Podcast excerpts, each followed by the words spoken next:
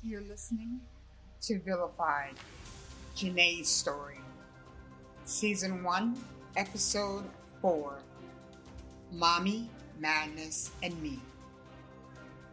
Over seven hundred twenty-nine million people suffer from a type of mental illness in the world, according to a study in two thousand seventeen. The most common? Depression, impacting three hundred million people. It's likely that amount has risen as more and more of the afflicted are diagnosed. A mental disorder is a clinical disturbance in a person's cognition, emotion, or behavior. There are all kinds, from anxiety, the aforementioned depression, bipolar, which is half of my diagnosis, and something like P T S D. My, my, my. We meet again. Do you remember my rules? Yes, I have them. This is my podcast. This is my story. Good and bad. It's not for everyone. That means this is your only warning. I speak frankly and honestly. I'm going to cuss. I'm going to call out people. But you already know that.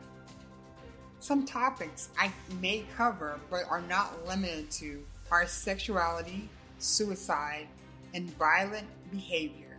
Those easily triggered should not listen. This is a no-holds bar look into my life and those that suffer from mental illness. A raw, uncut look into the, the minds of me and those afflicted. You have been warned. You ready? Here we go. My name is Janae, and better or worse, this is my story. I've always had a love-hate relationship with my illness. I think it's it reared its ugly head when I was either fourteen or fifteen, the year of my deep depression, but you've heard enough of that. I'd always been curious about why and when me and my mom had become enemies. Well, not technically enemies, more like we were never on the same page.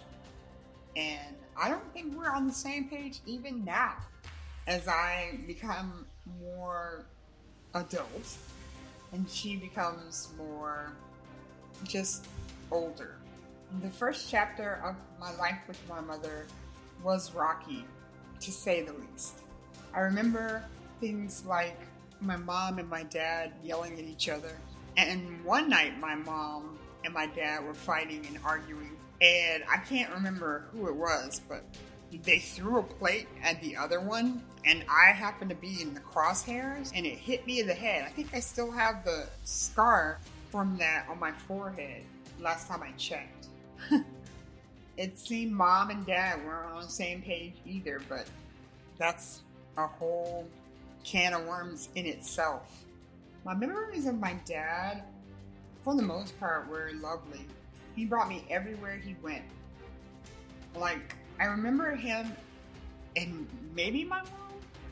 They cleaned um, offices and I was there. Or one time he took me with him to the gym and he was playing basketball. I remember that too.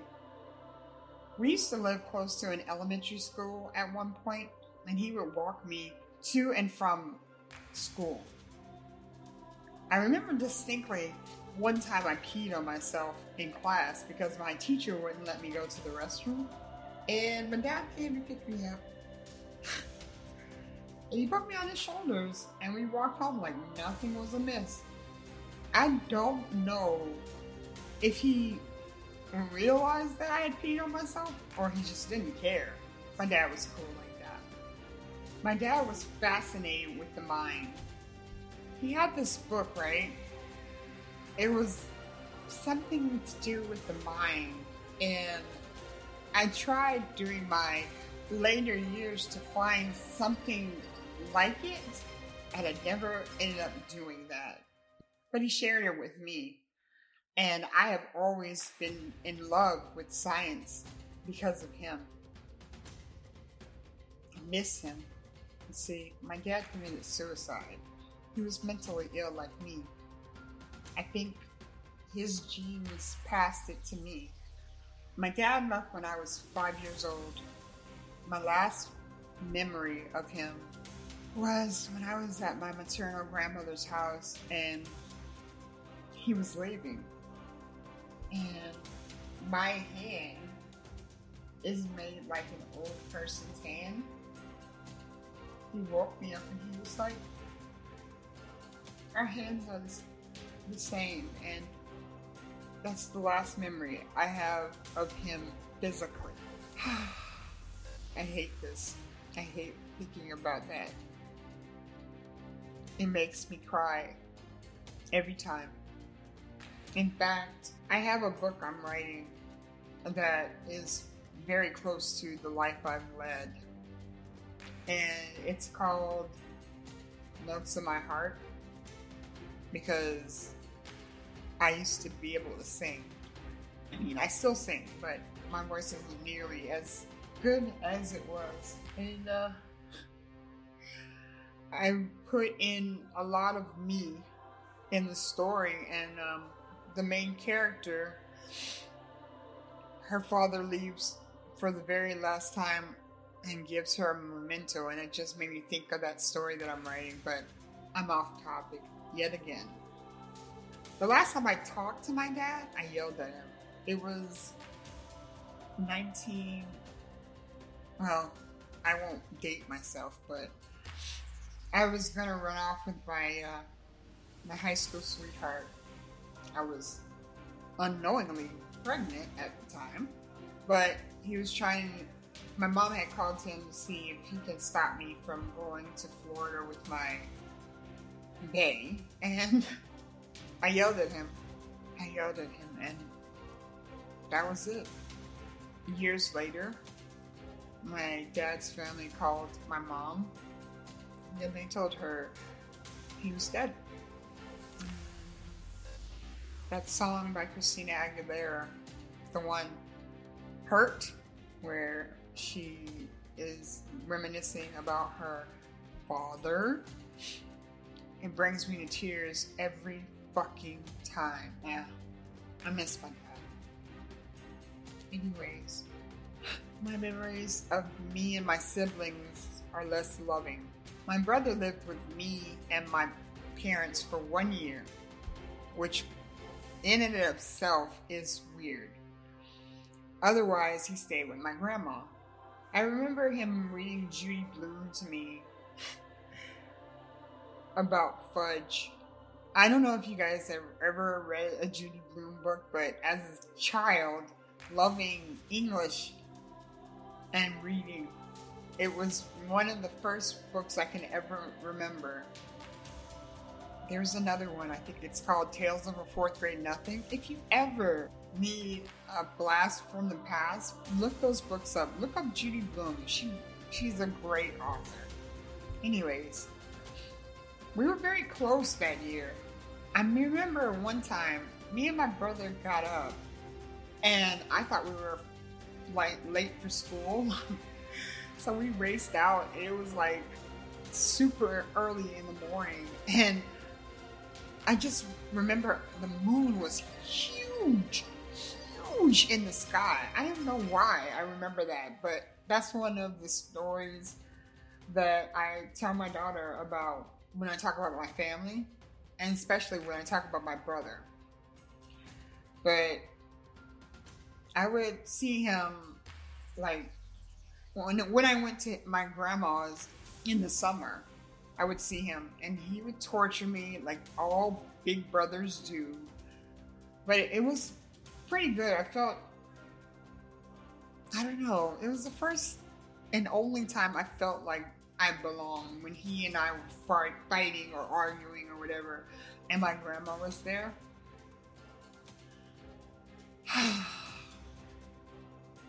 He would let me come into his room. Like, his room was off limits to just about everybody but my grandma. But he would let me come in there, and we would talk about weird things.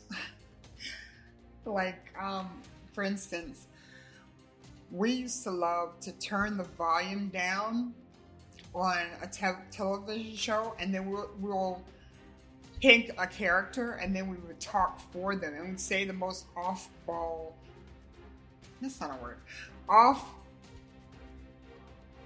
no, that's not a word, goofball stuff. We would just talk silly, we'd silly talk or whatever. But that was my experience and my memories of my brother. We grew apart as we aged, and I kind of stopped talking to him because, well, he said something to me that was due to my age, and he said I wasn't supposed to be doing it, and I stopped talking to him because nobody tells me what to do. So then there was my sister. She was a different beast in and of itself. My sister is six years younger than me. So, like, one year, my gra- my mom brought me to my grandma's house, and she just kind of left me there.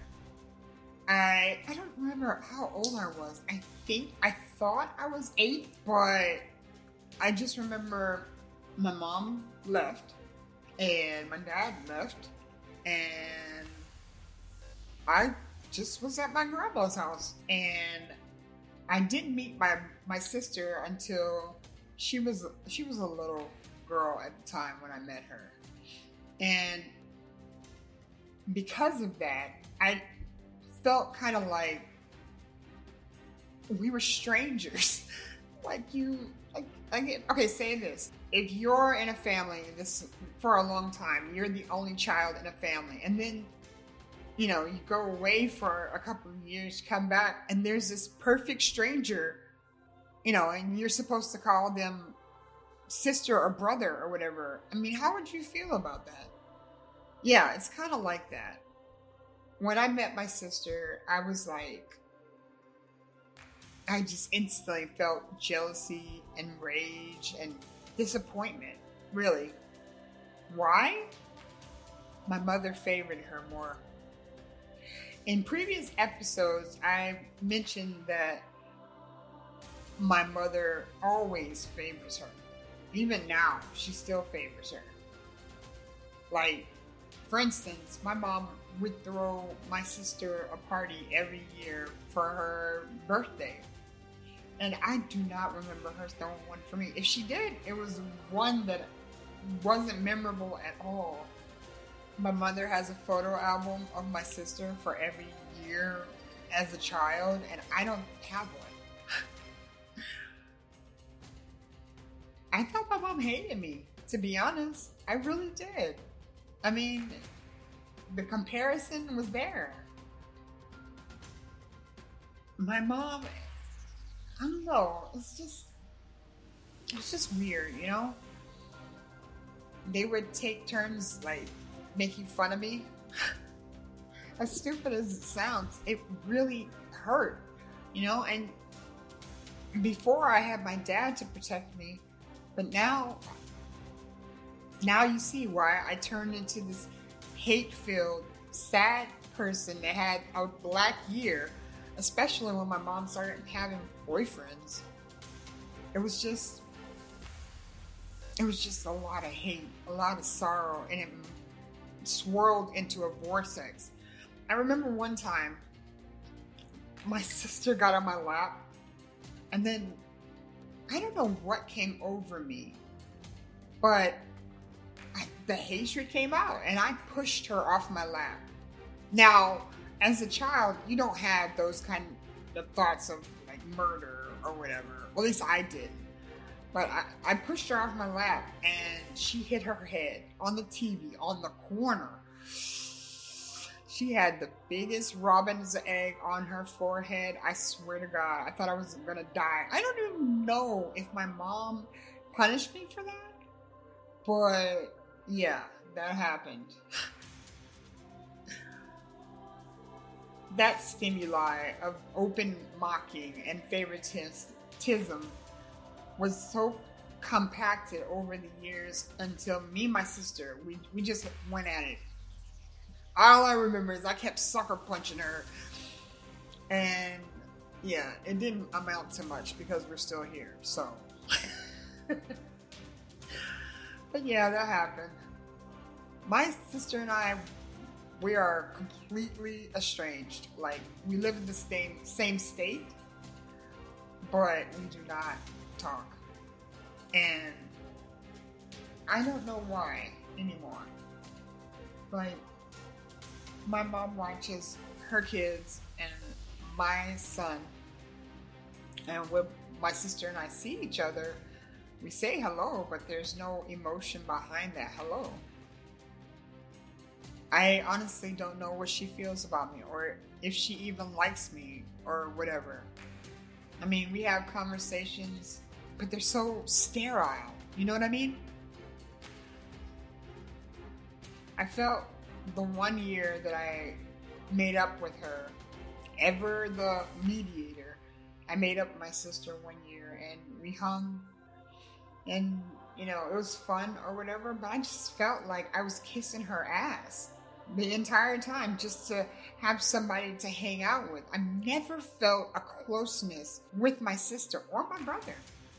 It was just, I was, I felt like an alien. Like I, I like, I was the alien instead of my sister, you know? And you're not supposed to feel like that with your family. Not at fucking all. And, you know, none of my family mentioned me and my illness. I don't even know what they think of it, or if they think of it, you know? And it shouldn't be that way. Now, after the shit I was put through with my mom, obviously she didn't take my diagnosis well. When I told her I was getting Social Security disability, her response was priceless. She said, "Now you'll never get a job." What the fuck, Mom? I spent my entire life seeking validation from her, and I never got it. She never said she was proud of me. The closest she came was when I was on the swim team in high school. She kept a newspaper clipping of my win where they misspelled my name. And that was it. Maybe I was asking too much for her to come to one of my meets. Maybe that was too much. I mean, she was working out hours at work, um but she didn't make it to any of them. And I asked, I would tell her, you know, I'm, I'm you know I'm going to swim this weekend, can you come or whatever, and nothing. I remember always being sad when I would go to swim meets because everybody would have their family cheering for them and I would have nothing. The only support I've ever had when my illness came about was M, my daughter. I asked her some questions before um, I did this podcast because I just wanted to know. I wanted to know from her point of view some things. So I asked her, you know, what it was like living with me as a child. And she told me it wasn't bad, but she thought that I was more of her friend than her mother, and that kind of sucked, which it's just sad. But she told me she was never afraid of me other than coming home to find me dead. And when I was being a guinea pig at the clinics I went to, I had lots of bouts with depression, so I know exactly what she's talking about. And I told you last week that I made a new friend. Her name is G. So she had a, a, a you know, her experience with her parents and family and all that shit sucks too. Her family life, her Well, she told me that her eldest sister called the cops on her because she wouldn't get out of bed for school and because she was suicidal. And I think when people say that they're suicidal, not all the time, but I think when people usually, it, it's that way for me, that they just want to vent. that they have these emotions inside of their head and they need to vent. They need to get it out of their body. And, you know, things will proceed. I mean, my, my daughter used to panic every time I said I'm suicidal. And when I would tell my best friend, she would be like, didn't you know that you just want to vent? Because my daughter would be like, well, you can't do this and you can't do that. But she's she's learned now that I need to vent every now and again. It's really sad. But anyways, back to my friend. Yeah, she, her sister called the cops on her. And when they got there, she was holding a knife and she wasn't sure if she was going to kill herself or her sister. And they took her to the hospital where a, they had screened her. Her C T scan was showing that she had schizophrenia. But once she, they told her mother, the her mother said that she was a liar and a manipulator and that they were b- being manipulated into her diagnosis. And that's fucked up. That is, why? But why? She was only like fourteen. And when they decided to lock her up for, she didn't tell me how many hours or how many days, but when they decided to lock her up, she started screaming. And she was given nine hundred milligrams of serapro. You know how much that is? You know what that, that shit does to you? It's not... In, when they were giving it to me, it was for sleep. And I never took that high of a dosage. She was fourteen. She told me that she stopped screaming, of course, and she could only lay there and not move, not sleep, or not move. That's... that's... Who does that? Back to the story. G's mom suffers from depression, I think. And so G's mom suffers from a mental illness of her own. And G wanted to die and her mother wanted to kill her. Even now, you know, her family life is still fucked because she told me that she was going to see her family. And they decided to take some pictures. And they didn't tell her about it. They didn't tell G about it. And then they took their pictures without her. And when I heard that, I felt, I felt so bad. Not for her, but just for the situation. I mean, yeah, I say my family sucks. Everybody says their family sucks, but do they really mean it? I mean, do they literally suck enough to keep you out of photos or not come to your swim meets or forget your birthday or anything like that? I mean, it's food for thought. Anyways, I guess the reason my mom acted like she did was because she feared that people would judge her based on how I act, and maybe she would feel shame because I am like I am. Even now, we don't discuss my illness. And then it's like, why do I still talk to her? Why do I still seek the validation from her? I'm a middle child. I'm a mediator. I want to mend what is broken. Some days I have bad days, and I, I'm a Cancer, okay? So home, family, that's important to us. There are days that I just, it's bad. Life is bad, and I just want to go home and cry on her shoulder and her pat my back and tell me everything is going to be fine. And then she feeds me some comfort food. The, the the the most that my mom does now is like, there's this there's this food she makes me, and it's just for me. It's called chicken and, what is it, gravy? Chicken and gravy? It's delicious, and she makes it perfect. And it's always just like the, she knows how to do roux very well. And I don't know why I'm talking about this, but off topic again. But that's what she does, and that's our little thing. She, I get sad, she makes me the chicken and gravy, and that's that's how we live. I mean, we don't even hug. Who doesn't hug? I mean, that was one of the reasons why when I went to that church, I didn't know how to hug the people. I hadn't received a hug from my mom since I was like five. And I'm not five. I'm far, far, far from five.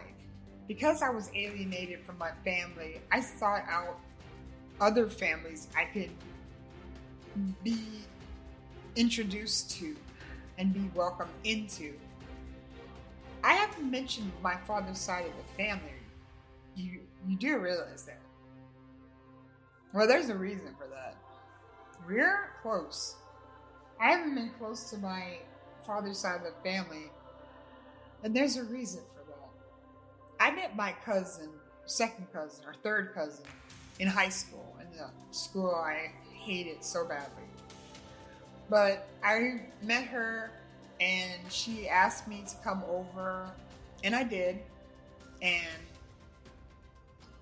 I met my second cousin, which is complicated, which is like the cousin of my dad. I met her kids and her. And it was fine. I remember going over there a lot because I needed that much validation. And it was fine. They're religious, and I am not. And I don't remember if they were uber religious, like some of my dad's relatives are, but I just stopped going. And I don't remember why. I don't, they were, and it, it wasn't like they were bad people. They were good people. I just stopped. And I don't know why. I also hung out with my mother, my dad's sister. And that was an experience. She was, she was really into the, really into the church. And I remember the, the one thing that stuck out from my dad's sister was she would drink Kool-Aid, right? With her dinner or whatever. And she would give the kids water. She, she said, kids drink water, adults drink Kool-Aid. Why I remember that, I don't know. But I do not like water at all as an adult.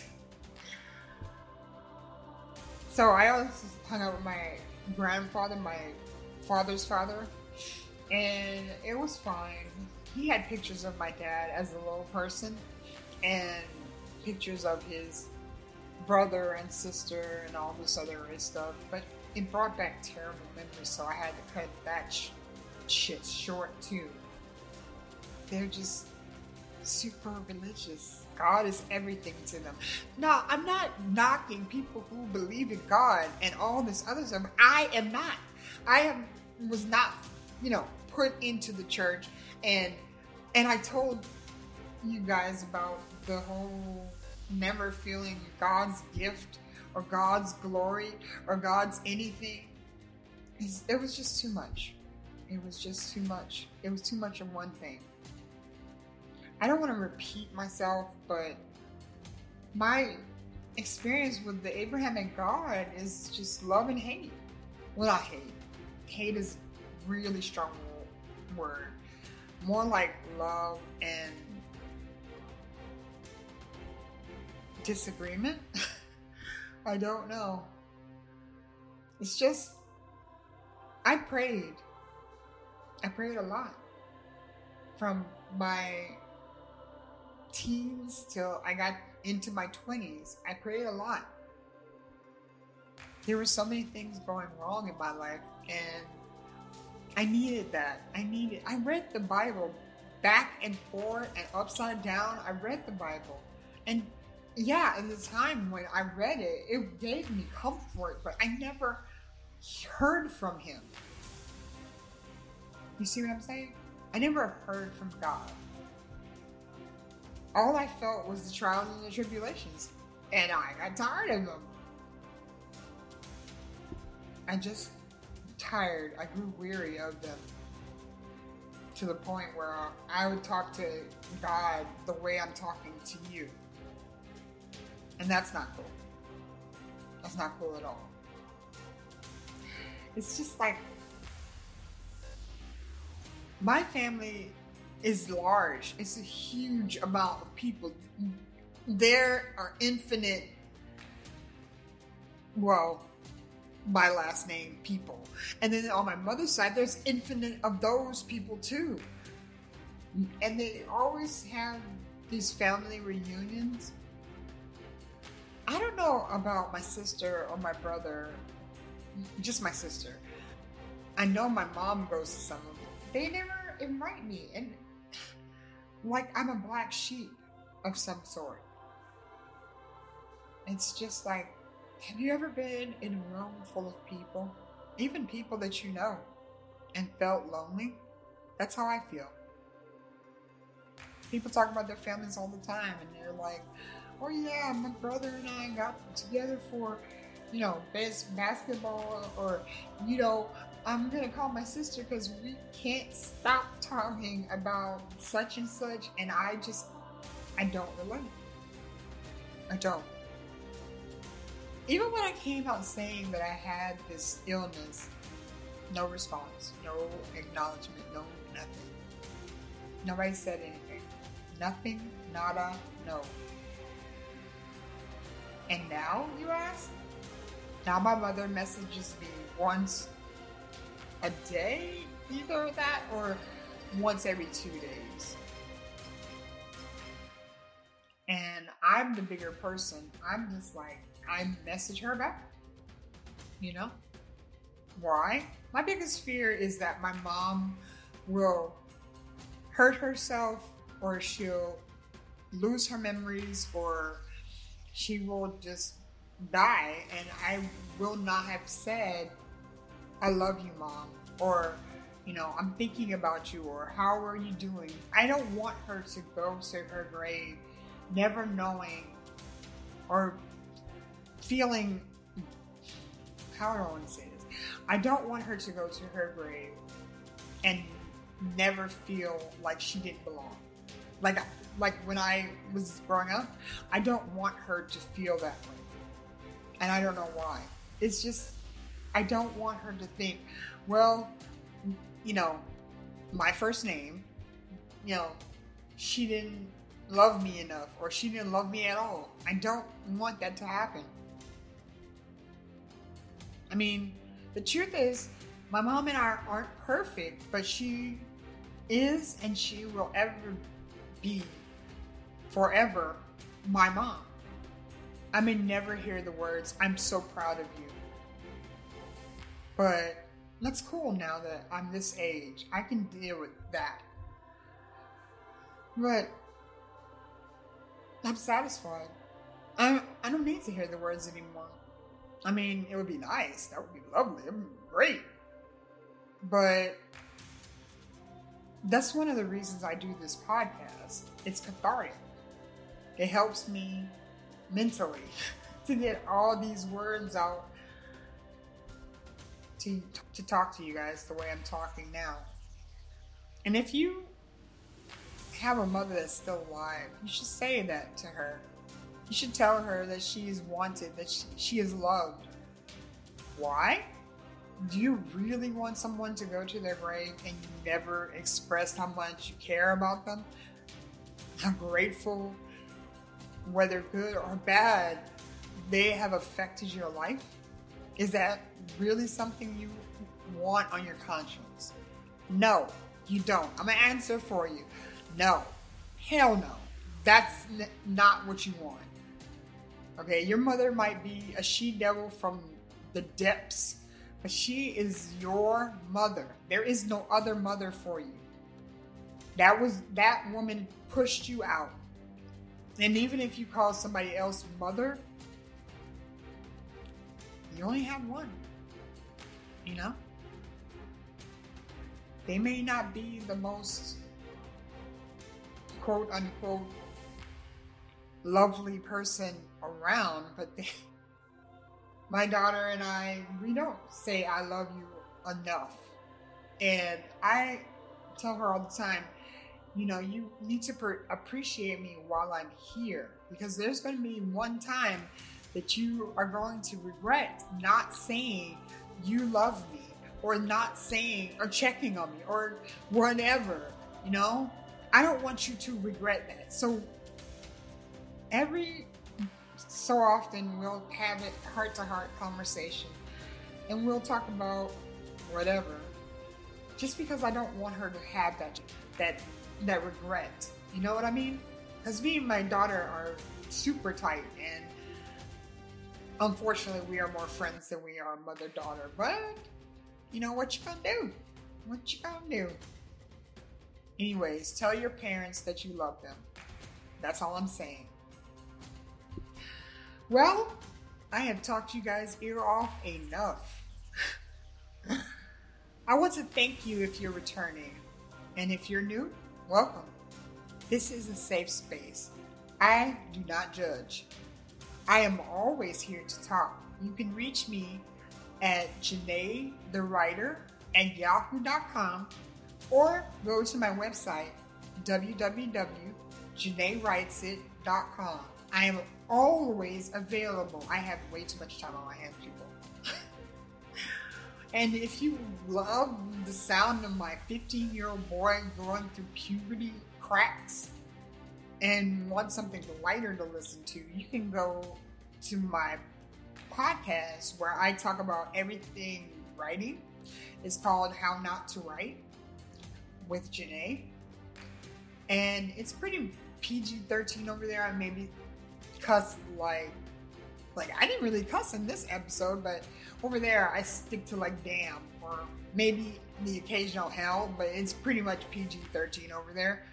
And if that's not your cup of tea, you can read, well, you can listen to me read my debut novel, The Lady of Death. The Lady of Death podcast is what it's called. I also have a Patreon if you want to donate to my show or my book, and it's w w w dot patreon dot com. Janae writes it. So that's all I have for you guys. I look forward to you subscribing and becoming a member of my team. And if not, if this is where we part ways, remember, stand tall, my dears. Goodbye.